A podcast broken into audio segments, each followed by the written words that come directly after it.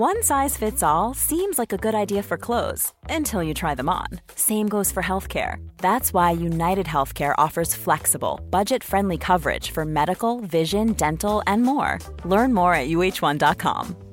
Quality sleep is essential. That's why the Sleep Number Smart Bed is designed for your ever evolving sleep needs. Need a bed that's firmer or softer on either side? Helps you sleep at a comfortable temperature? Sleep Number Smart Beds let you individualize your comfort so you sleep better together. JD Power ranks Sleep Number number 1 in customer satisfaction with mattresses purchased in-store. And now, save 50% on the Sleep Number limited edition Smart Bed for a limited time. For JD Power 2023 award information, visit jdpower.com/awards. Only at a Sleep Number store or sleepnumber.com.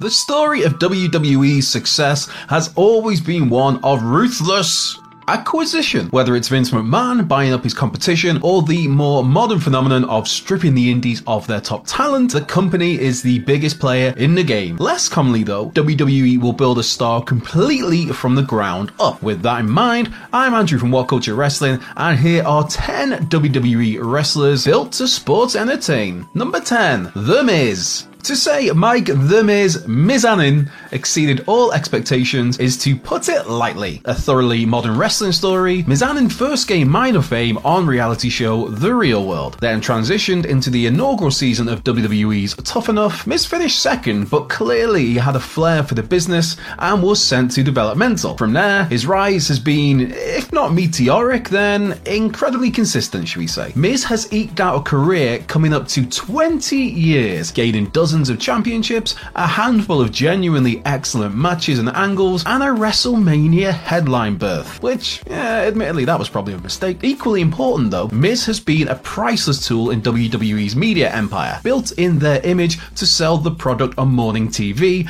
Dancing with the Stars, movies, and more. Is The Miz many fans' favourite wrestler? Not really, no. But as far as the WWE powers that be are concerned, he's indispensable. Number 9, Trish Stratus. Now a Hall of Famer, Trish Stratus could hardly have attempted to break into wrestling at a more difficult time. Stratus exceeded expectations from the off with her presence and mic ability and quickly found her way into a major story involving the McMahons, which ended with the unfortunate scene of Vince forcing Trish to bark like a dog, but then Trish took to wrestling in earnest. In the era of bras, panties, and Jerry Lawler at his horn dog worst on commentary, Stratus staked a claim as the best the women's roster had to offer. If bodies were thin on the ground, she did everything she could to bring up the likes of Molly Holly, Lita, Victoria, and Mickie James to her level of star power. Trish Stratus may not have been hired as a wrestler, but that's absolutely how Trish Stratus will be remembered. Number 8, D'Lo Brown. Oh, you better recognize. Making his WWE presence felt primarily during the Attitude Era, D'Lo Brown was never going to be the most memorable figure due to his place on the roster and his relative subtlety compared to, say, a Steve Austin, a Rock, an Undertaker. D'Lo Brown faded somewhat into the scenery. While Brown was never used prominently in WWE, his talent and usefulness didn't go unnoticed by other companies. Perhaps his best run came in the early days of NWA TNA. D'Lo came and went from WWE and TNA over the years, most recently having been working backstage in the latter, and even if he didn't show off the technical superiority usually associated with the phrase, the man's a wrestler's wrestler. Number 7,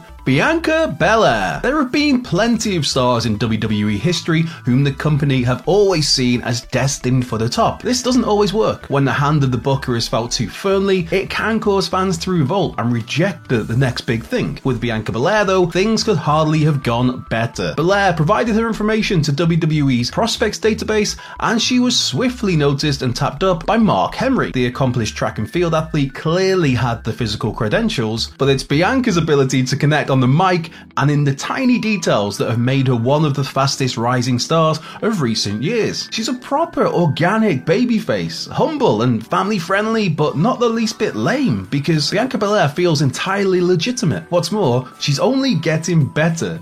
Number 6. Randy Orton. Being a second or third generation superstar doesn't guarantee you much in wrestling. What it does get you though is a foot in the door. Cowboy Bob Orton was a high quality heel. Randy Orton though is one of the true superstars of the century to date. One look would tell you that he's made for the business. Debuting on the main roster, pressure and expectation was on Orton from the off, and for the most part, he soared. Steeped in the business, Randy learned all he could from legends like Ric Flair and Mick Foley. His rise to the top wasn't without its dips, such as an ill-advised babyface run early on, for example, but Randy Orton quickly became a pillar of the company. 20 years after debuting, Randy has basically never been hotter than he was last year. Orton settled into an elder statesman role, and hopefully it won't take long for the Viper to recapture that energy and spark when he finally makes his long-awaited return to the ring. Number 5. Brock Lesnar. If a sure thing doesn't exist in wrestling, Brock Lesnar is as about as close as it gets. Scouted from the amateurs after winning the NCAA Division 1 championship, WWE broke the bank to sign up this untested rookie. Suffice to say, this all paid off and then some. In OVW, Lesnar was paired with pal and fellow amateur Shelton Benjamin, and this comfortable moveset helped Brock when he leapt to the main roster. He came to the dance knowing full well he belonged, and before you knew it, Brock was the top dog in no time. Then he sacked it off to play football unsuccessfully and fight in the UFC very successfully. But when Brock Lesnar returned in 2012, he carried with him a new, even more frightening aura. Brock broke the streak, he destroyed John Cena at SummerSlam 2014, and he worked a new super explosive style that, at its best, was unbelievably exciting. Number 4, The Rock. Talking of sure things, back in 1996, a third generation wrestler named Dwayne was brought into the business by Pat Patterson. He had the look, the athleticism, the pedigree, he felt can't miss, which makes it all the more remarkable that WWE nearly completely ruined him, dressing Dwayne up in zany colours and giving him the gimmick of young man who smiles a lot. Rocky Maivia was roundly rejected by fans. In 1997, though, he re-emerged as the smack-talking charisma machine, The Rock, and you likely know the rest of the story from there. Rock learned on the job. He's as green as grass in those early pay-per-view matches, but neither he nor WWE was willing for The Rock to be anything less than an immense success. Number 3, Roman Reigns. Talking of dynastic Samoans who didn't connect with the fans right away, Exhibit B, The Tribal Chief. Reigns found fame as part of The Shield, alongside Seth Rollins and Dean Ambrose. While the latter two were indie guys with rich histories and a built-in fan base, Reigns was built for WWE, and the fans knew it. When the group broke up, the hulking company man was always going to get the push over the workhorses, leading to mass fan rejection. It took a global pandemic to fix things here. Roman Reigns went away to take care of his health and his family,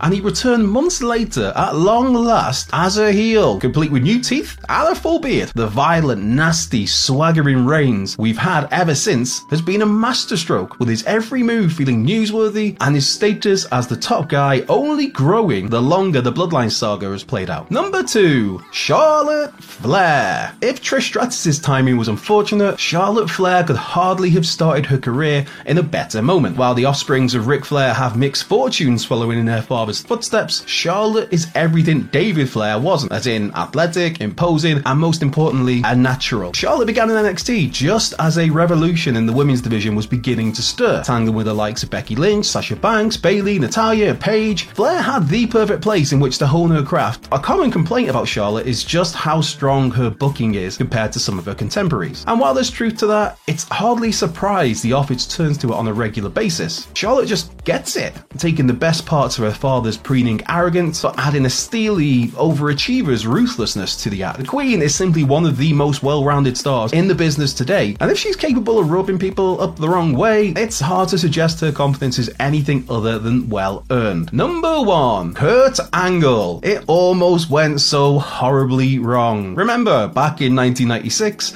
Olympic champion Kurt Angle paid a visit to ECW. Any blossom thoughts of giving pro wrestling a try, though, were quickly kiboshed when Kurt Angle witnessed Raven crucifying the Sandman. And as such, Angle decided, yeah, this isn't for me, mate. Eventually, though, WWE managed to tempt Kurt to sample their relatively clean product, and from there, a legend began to be born. After just over a year of developmental, Angle hit the big time and demonstrated an astonishing aptitude for the business. The fact that he could do the ring work was no surprise. Kurt Angle's persona was tweaked. Instead of a babyface babbling on about American values, he was an annoying, pushy heel, though still peddling the exact same stuff. The result was a body of work that can stand against anyone's. WWE didn't have to invest too much to make Angle one of the greatest of all time. They knew a great thing when they had it. So, there we have it 10 talents perfect for the WWE machine. Do you agree? Disagree? Let us know in the comments section below. And while you're here, be sure to like, subscribe, turn those notification bells on,